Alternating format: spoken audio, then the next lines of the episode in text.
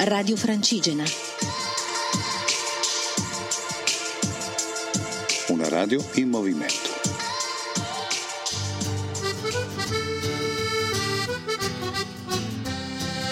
Cammina Foreste Lombardia 2017 in collaborazione con ERSAF, ente regionale per i servizi all'agricoltura e alle foreste. Quarantesima tappa del Cammina Foreste oggi. Siamo partiti questa mattina intorno alle 8 dal rifugio Riella al Monte Palanzone dove eravamo arrivati ieri sera per scendere a Cascinaenco dove ci siamo incontrati con le GEV del Triangolo Lariano che ci hanno accompagnati a conoscere le, i funghi di terra di Rezzago, interessanti strutture geologiche legate al, al, dilavamento dei terreni morenici, dei depositi morenici che si trovano in zona. Dopodiché siamo andati a conoscere Cristina Binda che gestisce con la sua famiglia una, un'antica cascina in, uh, appunto in località Enco in territorio di Rezzago Cascina dove Cristina ha fatto partire un'azienda bioagrituristica, quindi tutto ciò che lei produce è certificato bio ed è una cascina ed è un'importante presenza sul territorio in quanto la cascina è attestata a essere presente da almeno dal 1600. Siamo quindi scesi su Asso per poi giungere a Canzo, eh, centro principale appunto della Vallassina, eh, dove abbiamo conosciuto Elena Prandi, un'altra in piccola imprenditrice al femminile che gestisce il B&B ehm, Antiche Corti proprio in centro a Canzo. Dopodiché una sosta per rifucillatrice per il pranzo, chiaramente siamo quindi saliti a Primalpe, struttura dell'ERSAF gestita al momento da Lega Ambiente, dove attualmente è in corso il decimo tavolo tematico, tavolo tematico che riguarda la foresta, vista come una risorsa con tante funzioni che può erogare molti servizi. Attualmente il, è in corso il, il, tavolo tematico, sicuramente tante le idee, tante le novità, tante, tanti gli interventi molto interessanti che, che, che vedono il susseguirsi appunto in questo tavolo tematico.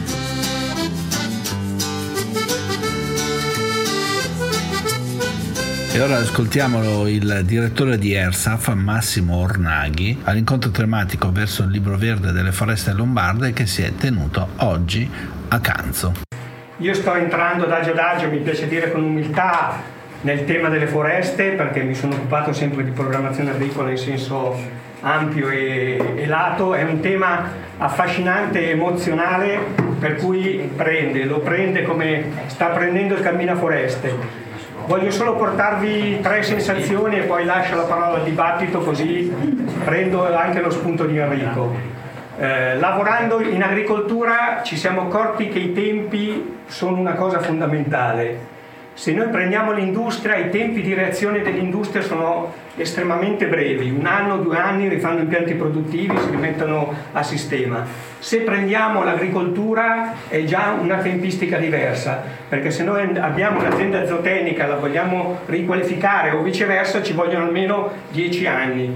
Le foreste hanno tempi ancora più lunghi. Ecco, teniamo conto che la variabile tempo per le foreste è una variabile importante anche rispetto alle decisioni che prendiamo. Le decisioni nelle foreste, io dico, prese solo nel breve non aiutano, quindi dobbiamo in qualche modo per forza avere una dimensione temporale che aiuti tutti a traguardare i tempi delle foreste, della crescita delle foreste e del loro sviluppo.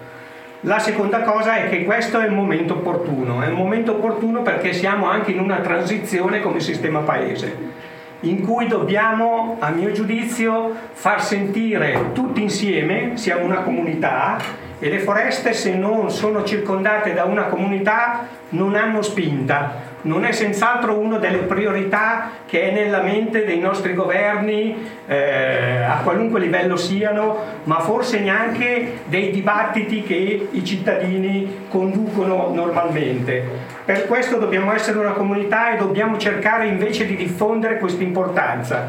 Col Cammina Foreste lo stiamo provando a fare e funziona, perché via via che questa cosa è stata posta ai cittadini, i cittadini cominciano a prendersene conto. E la parola chiave in modernità è fruibilità. Le foreste non sono più qualcosa che possono vivere solo gli addetti ai lavori, sono qualcosa di molto complesso e oggi col titolo di questo incontro lo raffiguriamo molto bene, è enorme e quindi questo è una parte di sistema che tutti noi che ci teniamo le foreste va posta. Io credo che lo sforzo che stanno facendo al Ministero, poi magari eh, potremo anche continuare a ragionarci insieme con la nostra esperienza, ma credo che debba partire da un forte ascolto anche dei territori, perché la foresta deve riempirsi di innovazione. Questa è la terza parola che vi lascio, perché anche la foresta, come tutto il resto, ha bisogno di svecchiarsi, di introdurre questa parola e far capire a tutti che attraverso questa parola la foresta diventa un territorio aperto, un territorio multifunzionale, un territorio che può portare benessere e crescita sia culturale, sia ambientale e sia economica. Non possiamo rimanere ancorati alle logiche, alle regole di governo che oggi abbiamo. Eh, faccio un esempio su tutti, eh, in agricoltura io dicevo sempre che non occorre e non bisogna utilizzare le stesse politiche agricole che usiamo in pianura, in montagna. Se lo facciamo facciamo uno sbaglio enorme. Nei più delle volte dei casi consegniamo gli interventi in mano a chi gestisce poi, diciamo così, la eh, capacità finanziaria, le banche, perché se io spendo 200-300 milioni in pianura per fare un intervento di sviluppo in montagna non me lo posso permettere perché le redditività sono senz'altro diverse. Così anche la foresta ha bisogno di regole proprie. Non possiamo per esempio avere gli stessi vincoli sulla capacità di gestire il personale che si occupa delle foreste, perché se noi oggi stiamo facendo morire le foreste perché io ho la Corte dei Conti, ho le regole generali che valgono in maniera univoca per tutte le amministrazioni e per esempio qui non riesco neanche ad assumere i miei 130 operai che dovrebbero magicamente riuscire a mantenere e 25.000 ettari di foreste. Quindi